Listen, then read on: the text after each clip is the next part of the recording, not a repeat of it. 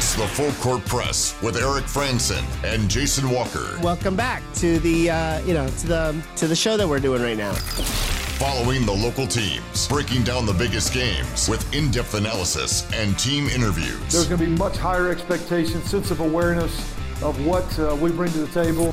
Join the show by calling into 435 752 1069 or text 435 339 0321. It's the Full Court Press. Sproles, ends yes! Caught! Touchdown! They did it!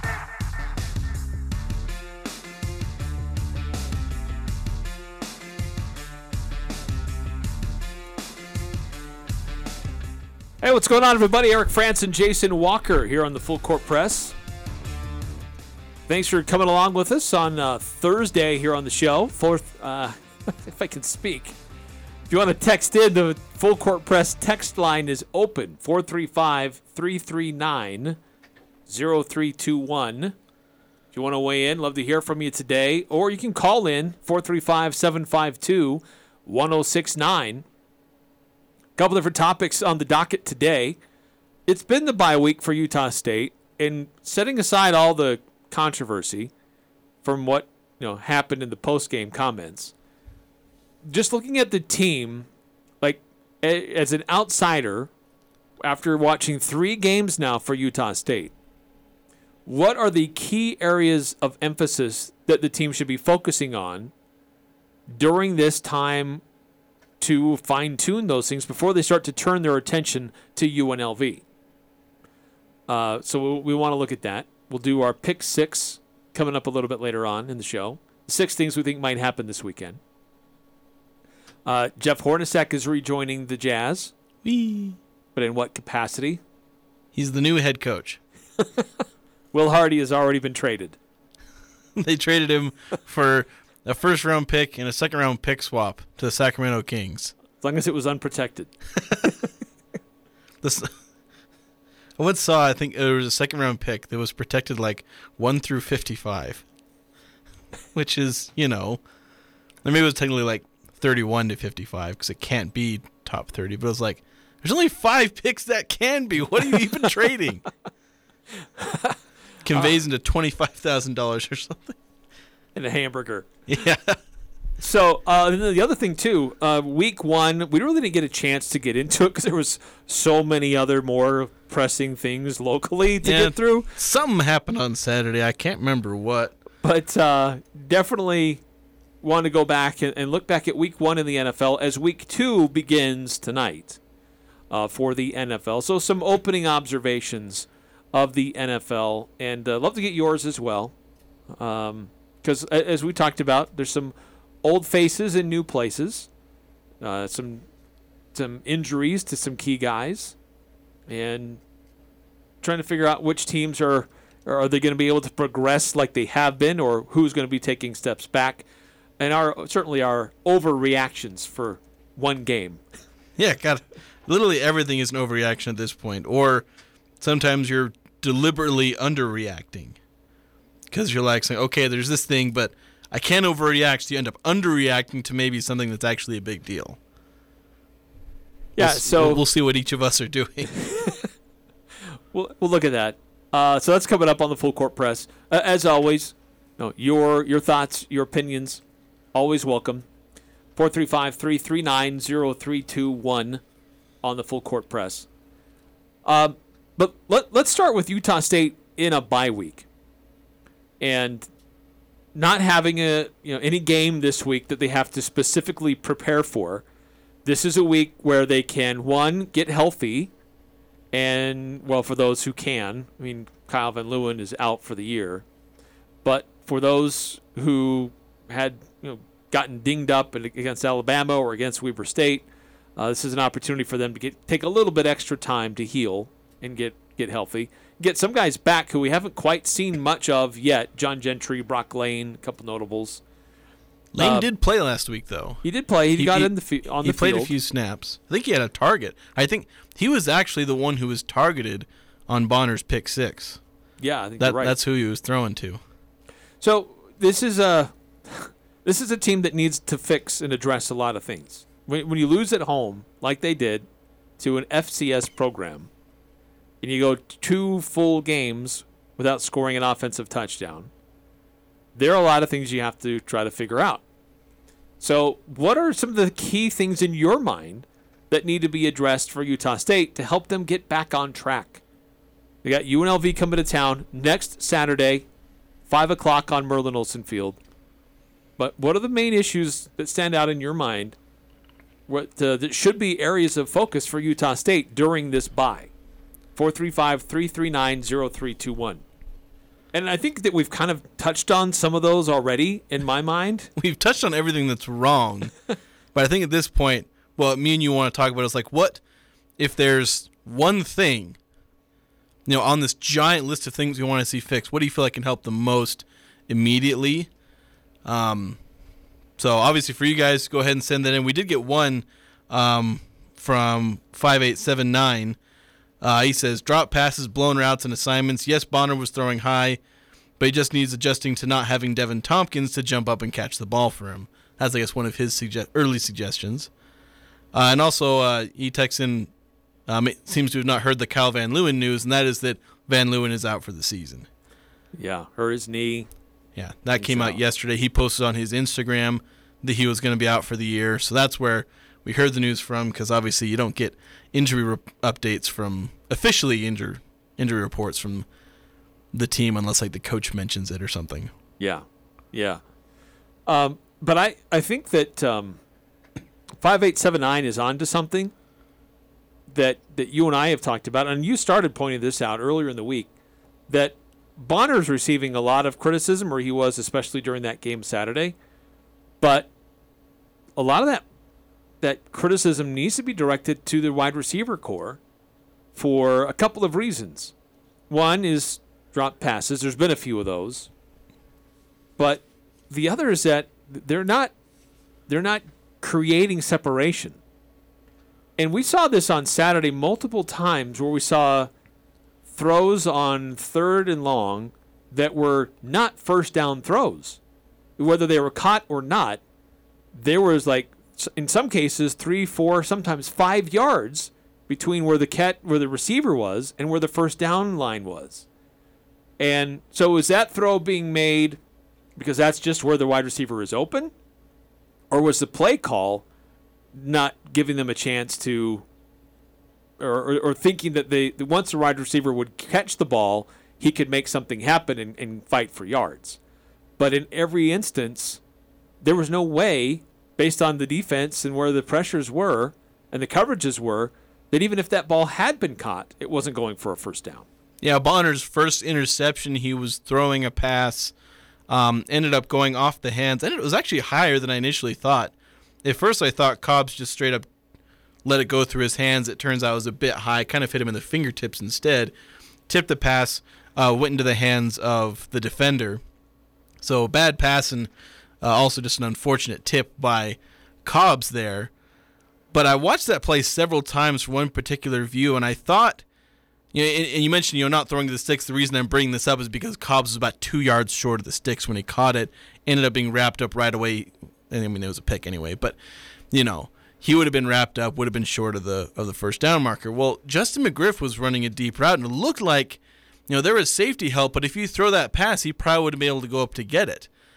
And he turned around waiting for the pass right as Bonner kind of threw it. And I wondered, was Bonner just checking down because he wasn't confident enough to kind of sit down and then throw the pass to McGriff? You know, he had the time. He could have set his feet, you know, hurl it long, trust your six foot six receiver to come up with the ball over the safety. And he didn't do that. And, you know, and we, we've kind of talked about this a little bit where I don't think Bonner's on the same page as his receivers. And I just don't feel like the passing game is crisp in terms of, you know, his confidence with his receivers, the routes they're running, and their communication on those routes. So, and that's one area. Again, I'll, I'll talk about the areas I, I feel like are the biggest. I guess for me, just I started out by having my you know number one improvement I wanted to see be, you know, wide receivers getting open. But there's a lot to that, and I feel it's just like, you know, there, there's too much to that. Just fix it immediately. I wanted to have maybe more realistic early goal, And so, kind of basically, what I wanted to see was a more effective pass rush. It, it's weird that for as much as I've talked about the offense having problems, my number one improvement is on the defensive side. But I feel like having some more negative plays, you know, getting sacks, they did that last year. They got sacks. And I've said this over and over again. Um, sometimes just talking to people, some, I think a couple times on the radio show where Utah State last year and also bleeding into this year are a team that's pretty good at running at the quarterback, but they're one of the worst at bringing him down. Because so many times they'll get some pressure and the quarterback escapes. They don't finish their sacks. And so I want to see them do that against UNLV. Get in there, get a sack, get a negative play, put them behind the sticks or put them behind you know the chains or finish a third down play. Don't even let him throw the ball. Yeah, I, I, yeah, I like that. I think that's uh, th- that has been an issue where they they show pressure, they're able to to get upfield, um, but they're not able to actually bring him down. Now they they did have three tackles for loss at Alabama. They had, by my count, eight, though the official record only says seven against Weber State. But um, it's you know that's great. And those are, you look at some of those numbers from the Weber State game eight tackles for loss and three takeaways. Okay, Utah State looks like they're doing pretty well in this game. But then you look at the score and it tells a totally different story. Uh, they, they, partly because that defense was on the field so much. So for me, I think it, my biggest key is in improving that passing game with the wide receivers extending drives, uh, it, keeping the offense on the field is just going to make that defense better because they're they were gassed. You know, they gave up an 18 play, what nine and a half minute drive.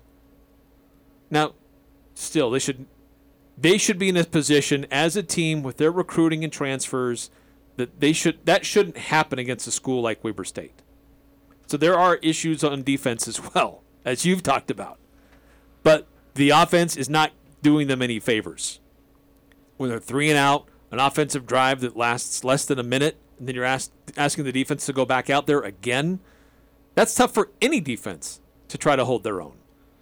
Well, I think one thing, turning back to the offense, like you were talking about, as far as getting the passing game going, getting sustained drives, one thing that kind of made me think of is last year, the thing that really drove this offense was chunk plays they actually didn't sustain a whole lot of long drives very well. Mm. They weren't really the type to have 12 play, seven minute drives. They had four or five plays, or, you know, maybe, you know, five to eight plays, but one of them was like a 40, Big 50 yard play. Explosive. You know, yeah. something from Bowling or Thompkins or whatnot, even a big run every now and again. They don't have any of those. I think their longest play on the season is like 25 yards. They have like a 25 yard catch or something like that a couple of 20 yard runs, maybe just one 20 yard run. Uh, Tyler had one of those, I think 23 yards at the beginning, or 20 yards, I think, at the beginning of the Weber State game. You had the 23 yard pass at the beginning of Alabama, and then I think they had something against UConn. But like nothing over like 30, 35, or 40 yards, which they were routinely getting largely in the passing game last year. So they need to find a way to create those plays because they have struggled at times, you know, under Blake Anderson to have sustained drives. But that, but I mean, and a lot of teams are kind of like this, where their touchdown drives tend to have a big play in them. That's just kind of how football works. But Utah State needs to have those big plays, chunk plays, ten yard runs, twenty yard passes consistently, or at least a you know four or five times in a game. I think they averaged like six or seven last year. I did the math last year. I can't remember where I where I wrote it down, but it was a lot last year. Well, they so far they've only had like, well, so an explosive play is any play for 20 yards or more on offense. Yeah. Against Alabama, they had one. Against Weber State, they had one. And you now you, you, we know how the offense performed as a whole, never finding the end zone in either game. The offense just you know, last year's offense was uh, really predicated on big explosive plays. They had guys who could take the top off of defense. Yeah. And are they not there this year? Are they not creating separation? Are they not physical enough at the line? It may be all of the above. Well, the thing is, these big plays would sometimes come from Brandon Bowling and Derek Wright. It wasn't just Thompkins. I mean, he was the most prolific at it. And maybe there's kind of a knock on effect where Bowling and Wright are open because of Thompkins. That could be another thing Utah State's missing is not just the fact of you know, you're missing a 1700 yard receiver. It's the, you know, how he opens up the rest of the field. That could be something because I don't think that Brian Cobbs is that much worse than a Derek Wright or that Cal Van Leeuwen was that much worse than a Brandon Bowling, although their drops maybe have lowered my opinion of both Cobbs and Van Leeuwen. Um, but they're just not able to get open because maybe there isn't a superstar receiver, and the scheme isn't helping them. Because so many times, one thing I'm noticing in the passing game is that, you know, you you, you talked about I think a couple days ago how they like split the field in half. So many plays, there's like one option, and that's it. Like, and the receivers on the backside, they half heart a route. Right. They know it's not coming their direction, and so they don't sell it. And so I'm wondering, like, can we have play calls? Like, we don't want to make it too complicated, but again, seventh year quarterback can't, like, move his eyes the other side of the field? Like, is it a lack of confidence in the offensive line? Like, they've not given up sacks, but is that a factor of just him always releasing the ball really quickly? Right. I mean, th- there's things that the quarterback can do to deceive the safety, send the safety in one direction, though he knows he's going to be throwing it the other. But yeah, just there's some things with se- as you pointed out, a seventh year quarterback that we're seeing that are it's not just receivers. I think there's a combination of a lot of different things here for Utah State. But, yeah, I, I just But for me, if if the passing options are better and are more open and available, I think that starts to open up and trickle down on a lot of other things. I know your your emphasis is more on the pass rush, getting opponents off the field. But what about you? We would love to get your thoughts too. 435 339 0321. A couple texts coming through. 5879. I do feel like you guys are onto something. We need to target Justin McGriff more because he is our senior guy for the receivers. He is uh, the most experienced in the program, at least at this at the level that he's he's playing. He has made progression every year, but I don't. You know, I'm kind of said this with the leadership. I don't think you just necessarily because he's a senior throw to him more. I think you throw to whoever's going to help you make the best play. And so maybe that's something that's going to need to be discovered now, especially with Van Leeuwen out. Is it going to be Nana Davis? Is it going to be Terrell Vaughn? You know, who else is going to be that guy that, that steps up because now there's a new opportunity. Um, and how well did they do taking advantage of a new place uh, for them to try to shine and, and, and get more time on the field? Yeah, I think Vaughn, there's a potential that he can maybe find ways to get open um, with some of his speed. Um, and maybe he can be physical. McGriff, my problem, and I've already said this multiple times, he's just not dominant enough for how big he is. He needs to dominate his corner. He needs to you throw the ball to a spot, he's the one who's going to get it. He's done that a couple of times. Uh, he had the touchdown against UConn. Mm-hmm. Exactly what you want from him. He had a catch against Weber that was kind of what you wanted. He threw it right in front of McGriff. He used his long arms. You know, he needed all that to because the corner was playing really tight. Honestly, was committing pass interference slash defensive holding on the play. But he used his entire catch radius to reel in a ball that was you know deliberately deliberately thrown. Maybe, or at least I hope it was deliberately thrown. Slightly more in front of McGriff than normal, which allowed him to be the only guy who could catch it. You know, it's utilizing McGriff in that way, and it was the same on the touchdown against UConn. It was way high up there, but he could get it because he's six foot six. It's on the top of his catch radius. You target those areas, and you trust him to make somewhat more difficult catches. Beat you know beat the corner with your length and physicality. That's the you know what we want to see out of McGriff. We've seen it a couple of times, but just not enough. I railed at him for not get going and getting a ball downfield where he faced a guy 40 pounds lighter and seven inches shorter. I want to see like just throw it at him and have him come down and get it. Right. He he should. This is not just for him, but the wide receivers should own that piece of turf. You know, wherever they're on the field. Um, McGriff has probably the, the biggest opportunity there because of his size.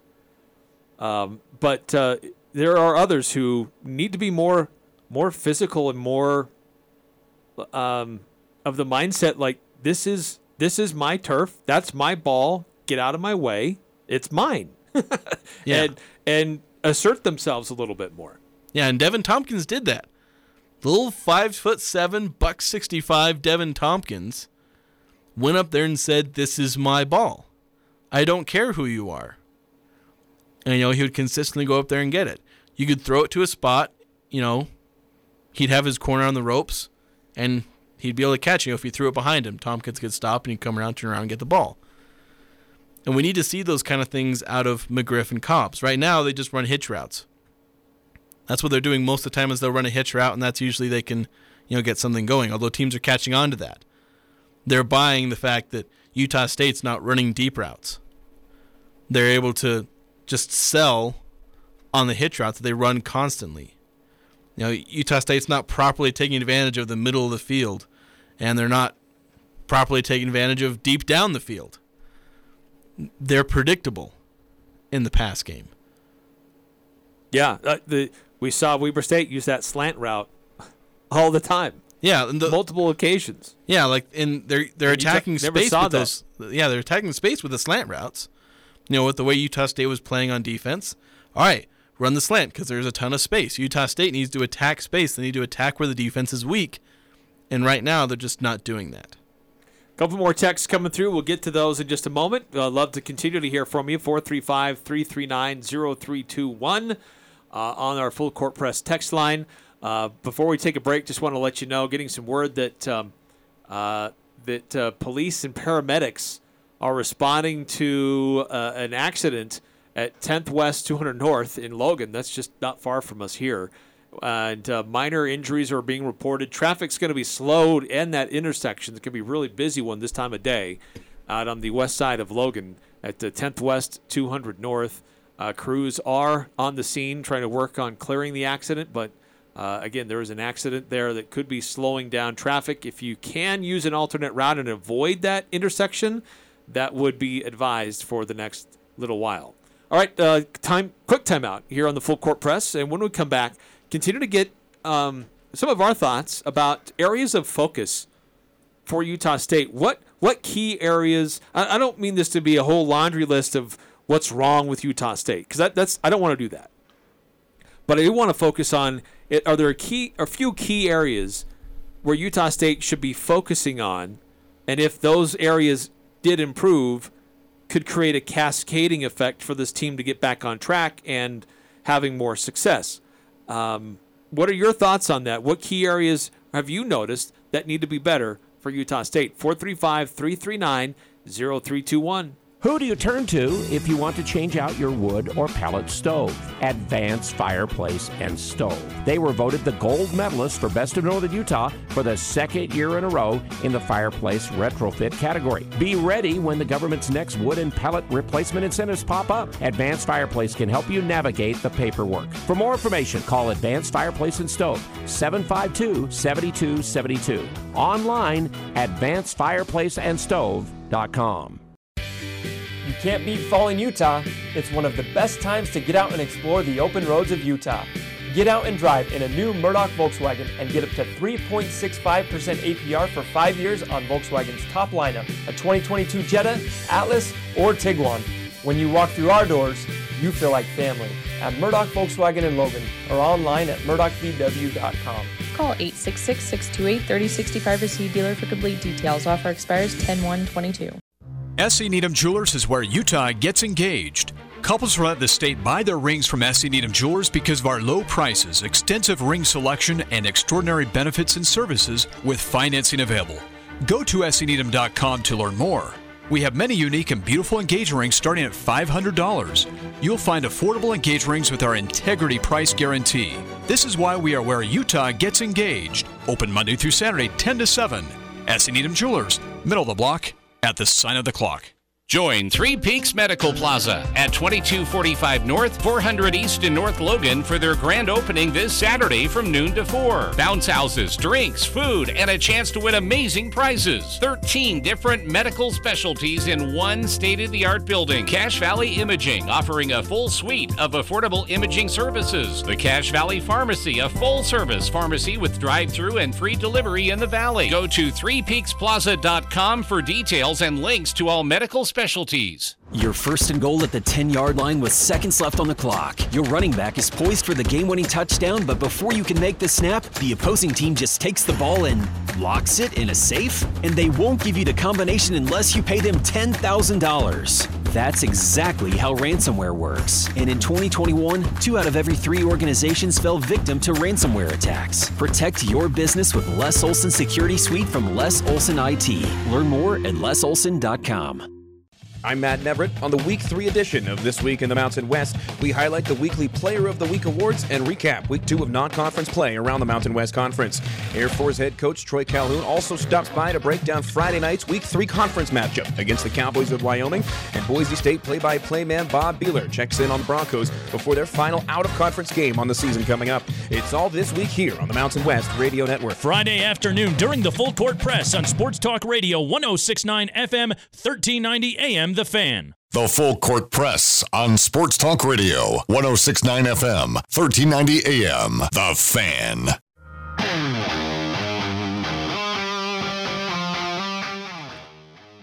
Valvoline Instant Oil Change is open every day of the week. So if you got stressful things going on on other days that you had planned, it's okay. They'll still be there. But don't uh, don't stress. Don't forget about your car. Valvoline Instant Oil Change is right across from Angie's at 695 North Main and Logan. They'll get you in and out quickly. Quick, clean, easy, how it should be when it comes to getting your oil change. So, uh, Utah State football with the bye week this week, and uh, opportunity for this team to work on a number of things to try to improve themselves before they have com- their conference opener next week against UNLV.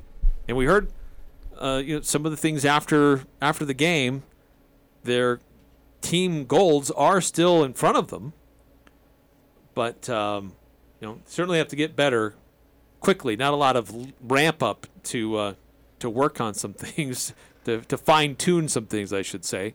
So, what are some of the key areas uh, on your mind that this team should be focusing on during its bye week before they start to turn their attention to UNLV? 435 339 0321 to join in on the full court press. 5452 texting in. Uh, not going to be picky with what improvements I would like to see. Playing against UNLV like they actually care would be a great start. And then McGriff did a lot of smack talking to Weber despite him not really being a factor. I would like to see him be dominant like you are talking about before he runs his mouth. A lot of guys are talking a lot of smack for a lack of performance. But McGriff certainly one of them. Yeah, he's definitely one of the big talkers on the team. But uh, I, I'm more of one that if you've if you can look to the scoreboard and just point the scoreboard, say that that's all you should have to talk about. Otherwise, you're not doing your job yet. So what what is there to talk about? Yeah, I'm I'm not much one for smack talk. I guess it takes a certain attitude and you know, it's not necessarily a bad part of anyone's personality. It doesn't make you a bad person if you do a lot of smack talk. It does confuse me a lot of times, especially when you see corners, you know, it's kind of the joke where, you know, corner gets beat by 5 yards, wide receiver drops the pass and the corner's like, "Oh, incomplete. Yeah." yeah, that's true. It's like, "Excuse me?" you you had nothing to do with that, but okay. Yeah. Your shoes are back there after you broke your ankles to be that far ahead of you. But, you know, guys need to be performing to back up the smack talk. And as long as you're doing that, I'm not really caring, you know, what talk you're smacking. I just need you performing. That's what we care about. Cause yes. like, cause like I was really excited by this defense. You know, the energy. You know, they do a lot of chirping and they're really excited, and energetic. And I was like, oh, this could be awesome. It's going to be fun because I thought they were going to perform and be really fun and energetic and celebrate a lot and you know, do you know chest bumps and celebrating turnovers and whatnot. I thought that was going to be super fun because it wasn't just going to perform, but they're they you know they have that personality to them. But they have the personality but no performance. Uh, yeah. and that, that's not as fun. It ends up looking, I don't know if hypocritical is the right word, but just just False. bad. Yeah. False. Yeah, it's not there yet. Uh, 5338 texting in. Uh, I've heard some contradicting language coming out of the football program since the Weber State game. First, I thought I heard Coach Anderson or one of the players say that the week of practice leading up to that game was not a good one. Yet, John Hartthrob said in a pregame interview that it was a good week of practice. Second, have I heard Blake Anderson say that they are looking for players to step into leadership roles on the team? After the game, I heard Logan Bonner say that leadership on the team right now is good. Well, Terrell Vaughn also said that this was a great offense. So there's a lot of stuff that they're saying that they can't back up. And contradictory about good practice or bad practice week, you know, that can be a bit subjective. Um, I tried to ask Hunter Reynolds after the game, like if he felt like they'd had a good week of practice, and he kind of just ended up talking about something else. Um, so I don't know if I remember anybody saying good or bad week of practice. Granted, they've had a lot of interviews this week, so I haven't heard everything that's been said. Well, not a lot of interviews. Yeah, They've well, more than just the post game presser. But, but yeah, and, and Coach Anderson did say uh, after the game in the post game press conference that it was it was not a good week. Um, he was upset. He was, and he did say we're looking for leaders. And, and and I've said that is the most telling thing that I heard him say after the game. Not his comments about the fans, but or how he got out coached or how he got outplayed, but that this deep into this year's season, he's still looking for leaders. And well, I don't know about Bonner what he said if there's good leadership on the team right now. I hadn't. I, I believe he did say that. I I'm pretty But- sure I saw him. where if that's true, why why did Saturday happen the way that it happened? Yeah. if that's true, if there was a good week of practice, why did Saturday happen the way that it happened? I think Bonner just kind of defaulted to saying coach speak things. It's kind of like what Vaughn said when I asked him how good the offense is. He defaulted to saying, you know, oh, it's a great offense. You know, they were they didn't have a good answer, so they hit they hit the default button. You know, because it hard questions are hard to answer. Right. And I get it. You want to project confidence and trust in your guys. You don't want to be the guy that throws your team under the bus. Says, "Oh man, yeah, man, we we, we stunk. We had a we had a terrible practice." And guys are like, "I I practiced hard." but the proof is in what happened. Scoreboard. Uh, you know, what did they do on offense? What do they give up on defense? The proof is there. So say what you want, but the proof is in what happened on Saturday night on Merlin Olsen Field. Yeah. And leadership sometimes is being honest. You know, you don't want to, you know, you don't necessarily want to be the guy that's throwing the team under the bus, but if you're a leader, guess what? That's your job. It sucks. And leader will take some flack for that if he walks back into practice and says, Yeah, I told the media that we sucked. And teammates may not like you for that, but you earn the respect in a lot of other ways by leading from the front and by also taking ownership for yourself. You know, Hunter Reynolds, he took ownership for, you know, saying that he felt like he should be a leader and he should be better. That's one way that, you know, you earn the respect. You don't just throw the team under your bus, you're down there with them. And then you back it up in practice and on the field.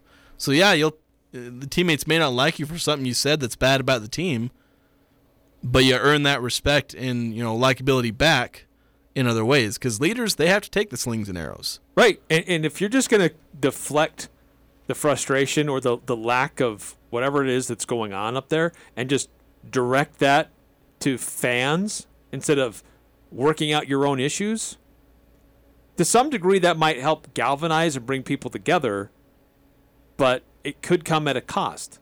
And so you have to be careful about that. Um, I mean, the bottom line is figuring yourself out, figuring out what you're doing as a team, as a unit, as a as a as a whatever your position group is. But um, if that's going to continue to be us against the world, including our own fans, If it's internal, fine, whatever. But if there continues to be an external us against the world, including our own fans, it could be detrimental more than what's already taken place. Yeah, and that's what I worry about is because, you know, it. You can tell just by some things that were said and, and things that came out on social media and whatnot that it bothered the locker room. It got to them. Bad. Bad. And they may still be bothered by it. Hopefully they've gotten over it by now, but if they spend this whole week stewing about that, that's not good because they need to be spending this week t- thinking about other things. They need to be stewing about how they played on the field, not what was said in the stands. Yeah, that's what I'm worried about. Is instead of Monday and Tuesday being the days of self-reflection, they were the days of still muttering about how the fans were booing and how a couple of jackwagons were leaning over the bars and yelling at the players. If that's what you're focused on, and you know talking smack with you and your teammates about how bad the fans were, if that's what's going on in the locker room, I don't. I can't imagine too many worse scenarios for this week than to have that still happening. Right. It's not addressing the core of the issue. Yeah. Because obviously there's something wrong with the fans booing, and there, there's things that, you know, I guess there's things wrong with the team. There's things wrong with individual fans screaming things at individual players. That's crossing a line. But you guys need to shrug that off. Understand fans are going to be idiots sometimes, and sometimes fans are going to show their displeasure at how you play. But you need to shrug that off this is the dark side. You know, you get all the adoration. We loved this team. We heaped praises upon everyone. We spent the whole offseason saying how wonderful they are and, you know, how spectacular it is that you've brought Utah State back from the brink of 2020. You got all that praise heaped on you. Well, guess what? This is a spectator sport. And if you don't perform, you're going to get all the negativity thrown on you. And you got to understand there's two sides to that coin. And you need to figure out how to flip that coin, get back to the positive side. Uh, totally agree. Uh, 5879 texting in. Uh, we also need the Merlin Olsen unis back. uh, well, when they go on the road. They didn't play super well in those to begin with, so. Yeah. Uh, but I mean, it helped them in their in their home opener. Anything, but to get any like if they can just get a win, 'cause that's what against UConn. Anything to get a win didn't matter. They were playing a bad UConn team. They got to win. So I guess whatever works. So whatever you do, do not wear the blackout Uh, jerseys. all options should be on the table.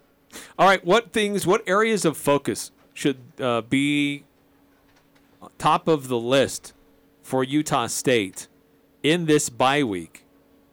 Uh, not just because of what happened on Saturday, but what you've observed over the first three games for Utah State football. Uh, is uh, they've got a little extra time this week to work on those things. What would be top on your list? 435 339 0321. We'll also get into the NFL opening week in the books. Week two getting underway officially tonight uh, with Thursday night football. So we'll take a look at that. And a little bit later on in the show, our pick six, the six things we think might happen this upcoming weekend. Always invite you to play along. Shout out your radio, how you would pick based on uh, what we throw out there. So that's coming up next on the Full Court Press. This year's Grand Latino Festival is Saturday, September 17th on Center Street in Logan. All are invited to celebrate the Latin culture with delicious food, lively music, dancing in the streets, and cultural performances. Festivities get underway at 4 p.m. with a parade of flags and authentic Latin dress. Then work off the calories to everyone's favorite dance-based workout, Zumba. This year's Latino Festival is presented by Gossner Foods, where you can earn between 15 and $20 an hour, quarterly bonuses, and free health insurance. Members First Credit Union. Our name says it all. Thermo Fisher Scientific. Thermo Fisher is hiring. Join their team today. iFit, a global company committed to diversity and inclusion, welcomes everyone to the Latino Festival. Bring your family, your friends, and especially your appetite to the Grand Latino Festival, Saturday, September 17th, starting at 4 p.m. on Logan Center Street. Hi, I'm Jay Broadbent with Alpine Home Medical. I'd like to invite you to learn more about us. Since 1997, we've been Utah's premier one stop shop for home medical equipment. What sets us apart at Alpine Home Medical is the superior level of customer service. We provide home oxygen, CPAPs, wheelchairs, scooters, breast pumps, and so much more. Come on down and get to know us.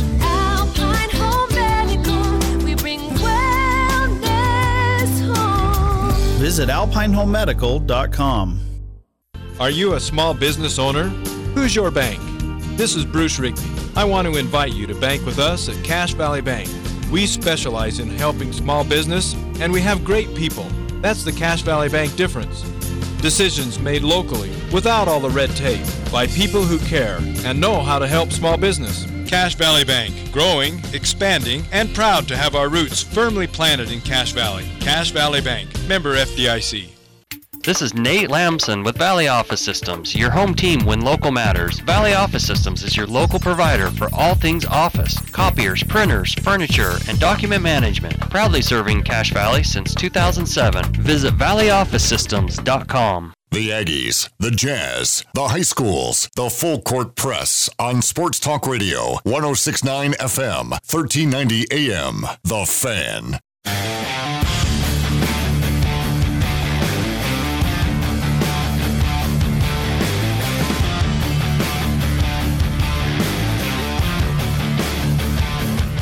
Come celebrate Latino culture at the Latino Festival coming up this Saturday. It's going to be on Logan's Center Street. Starting at 4 o'clock with a parade, there'll be cultural performances, dancing in the street, lots of food trucks, live music, and a whole lot more. The Latino Festival is taking place Saturday, starting at 4 o'clock until about 10, from what I understand. It's going to be a party on Center Street in Logan, so come check it out. Uh, will there be a party for Utah State next week? Big question. Uh, and that's what we're trying to figure out. If they can figure out these few key areas, it could make a big difference. But what are those key areas? I've talked about creating more separation in the passing game for the wide receivers, running better routes, being more physical. Uh, we saw in, in, the Weber State game multiple times when they needed to make a, a first down throw, or when a first down well, a third and long, an attempt for a third down conversion was was made. That pass was well behind where the sticks were, and it didn't have really opportunity to create a first down. Was that on the, the quarterback or the, the play call, or is that on the wide receiver for not running a deeper route and uh, getting in a better position for the conversion? Uh, what was Utah State 0 for 20 on third downs before they finally got one? They were uh, 0 for 12, 0 for 10 or 0 for 12, I think. I think it was like 0 for 20. They they were like 2 of 12 or 2 of 13 by the end of the game. Like they got two first downs on two third down conversions on their last drive and it was 0 for something in the low double digits. It was yeah, it was bad. It yeah. was bad. And and that is something you know the the throwing in front of the sticks on third down, the running on third and 9. You know, that's when the first boos when the Boo Birds came out, yeah, it was on like a third and nine rush or a third and eleven rush or something like that. Right up the middle. Because they're seeing it. And you know that that's another thing with the run game. Of course, the passing game will set up the run. You pass to set up the run. I know people talk about it backwards. But in the NFL, I know they, they talk about passing to set up the run instead of running to set up the pass. So there's issues in the run game, and I'm working on a breakdown that may end up making its way to Cache Valley Daily. We'll see. Time constraints may uh, uh, keep that from happening because I'm busy. but there's some things I'm seeing where some of their basic run blocking schemes are just fundamentally not working. Not so much that they're flawed schemes, they're based off of, you know, what some NFL teams do. But they're just not able to pull them off consistently enough. Um, why that is is up for speculation. Talent on the offensive line, athleticism, um, you know, there are a number of reasons why the run game isn't working, but they're just not able to pull off their run blocking the way they want it to work. No, yeah, it's there's been a, a definite strong commitment to uh, working on the run game, even though we haven't. Oh, UConn, we saw the run game work. Now they picked up a ton of yards in the running game. So it's not to say that this running game, this running uh, uh, attack from Utah State hasn't worked this year because it was the focus in week one. Well, okay, week zero. Game one. It was also the focus in week one. Uh, but it was also the focus in week one and in week two to much limited success, very limited success. So there's still a commitment in this in this uh, uh, game plan to establish the run for Utah State. but absent a working passing game, uh, it, it's in a, in a running game that's going nowhere. It's stalling out. You're not getting third down conversions. You're not su- sustaining drives.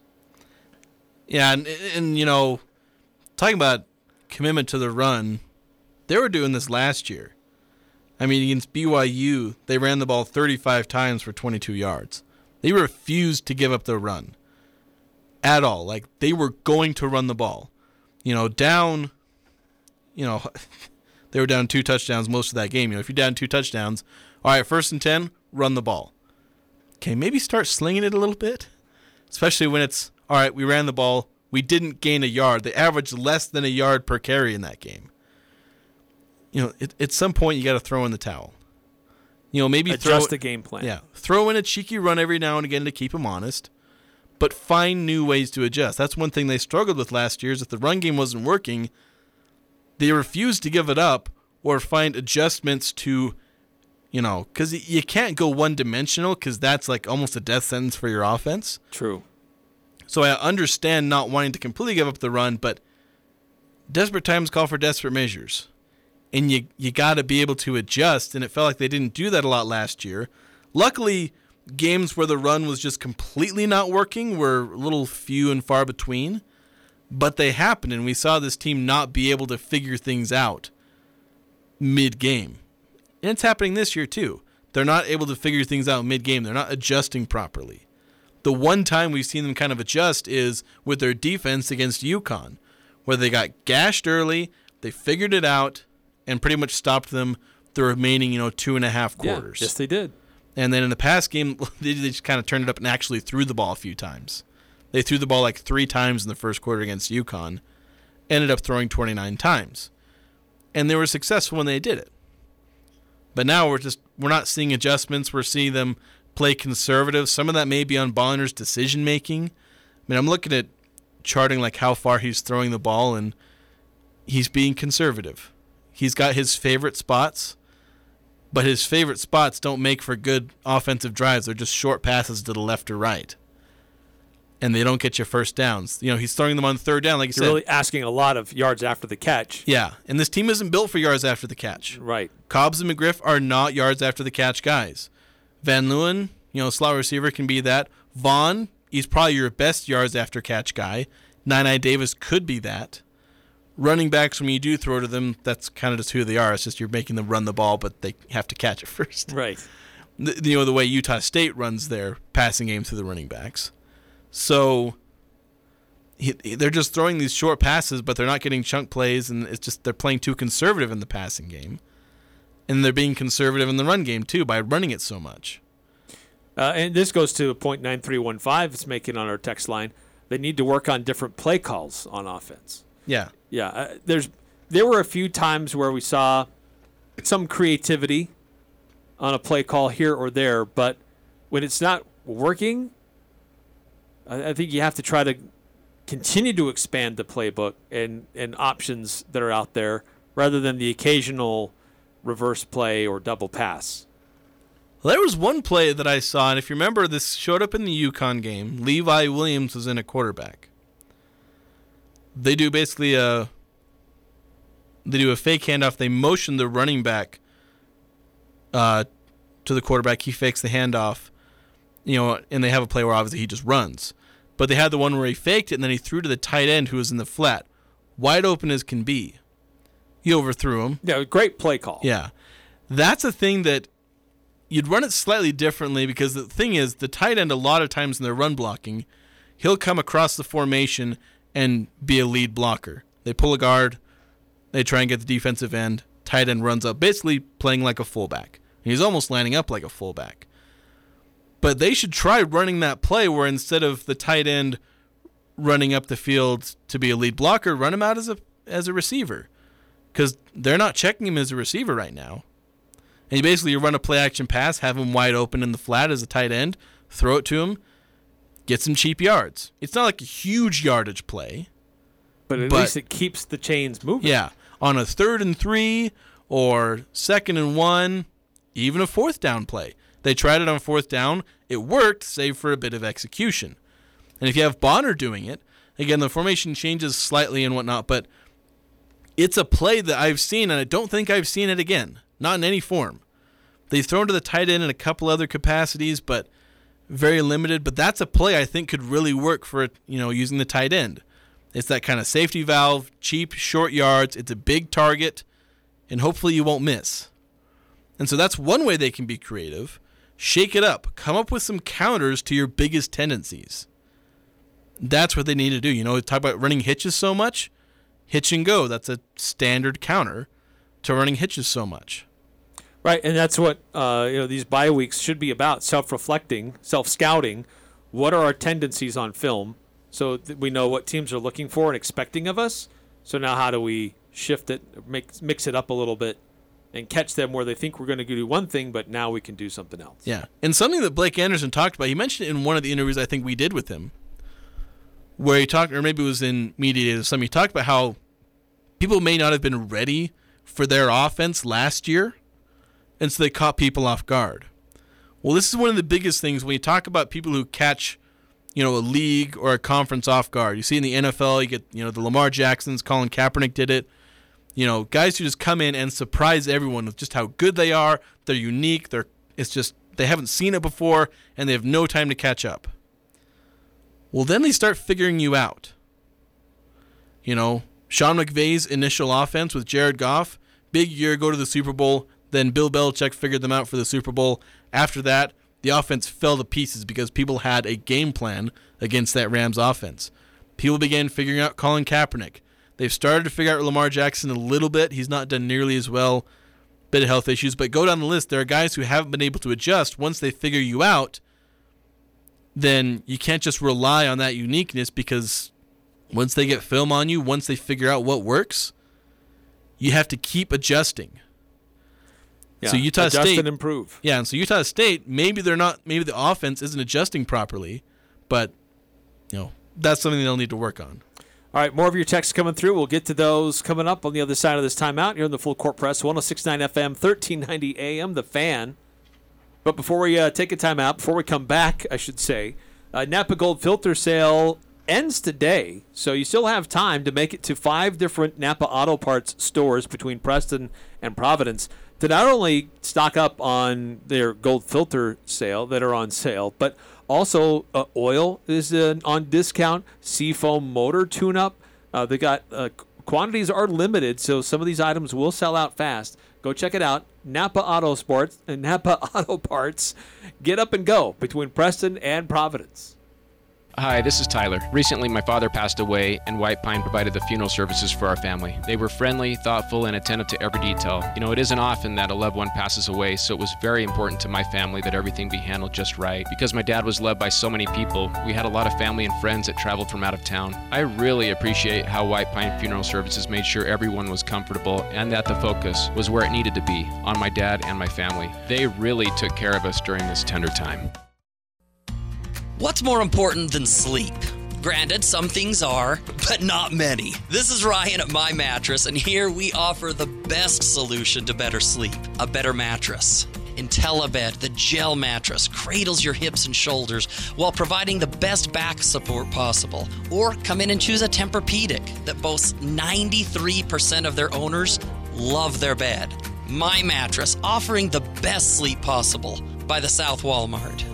Don't get caught without power after a windstorm or a major winter freeze. Golden Spike Electric offers Generac backup generators so you can be prepared and keep your home warm while avoiding frozen pipes. Golden Spike Electric is one of the largest Generac dealers around, so you know it'll be installed right. Whether you're a homeowner or an electrician, contact Golden Spike Electric to rest easy the next time the power goes out. Online at gsegenerators.com or call 435 257 3016. They also service other models.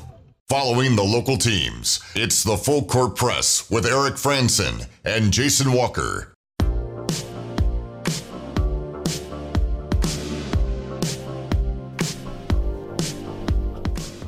One zero six nine FM, thirteen ninety AM. The fan. Full Court Press text line is has been good today. As we've been talking about areas of focus for the Utah State football team during their bye week. Uh, two four one seven the couple of texts. How about finding the leadership that Anderson said we're lacking? With the leadership, there comes accountability and improvement. Yeah, we need to see some accountability. I think Bonner's trying to take accountability. Um, you know, he had some good leadership moments with you know going on the radio and talking about what was a catastrophic loss. We need to see some leadership from other places, accountability. Again, there's things I'm worried about with things that have been said. I worry about players actually taking accountability. But hopefully they're doing that on the practice field and in the locker room and are committed to improving rather than coasting and just talking about how good they were last season. Yes. Uh, 9315, Aggies sound like the Jazz last year with what you're saying. Yeah, that kind of is. They ref- they refused to adjust. Quin Snyder never adjusted. They doubled down on what was not a good formula. And then they made some mistakes. It wasn't completely their fault. Bad luck, but tried hard individually, but not together collectively. Yeah, there's just a lot of things with the Jazz. Speaking of, there's some news regarding them, and uh, also the NFL Week Two underway. We'll get into that next hour. Stick around.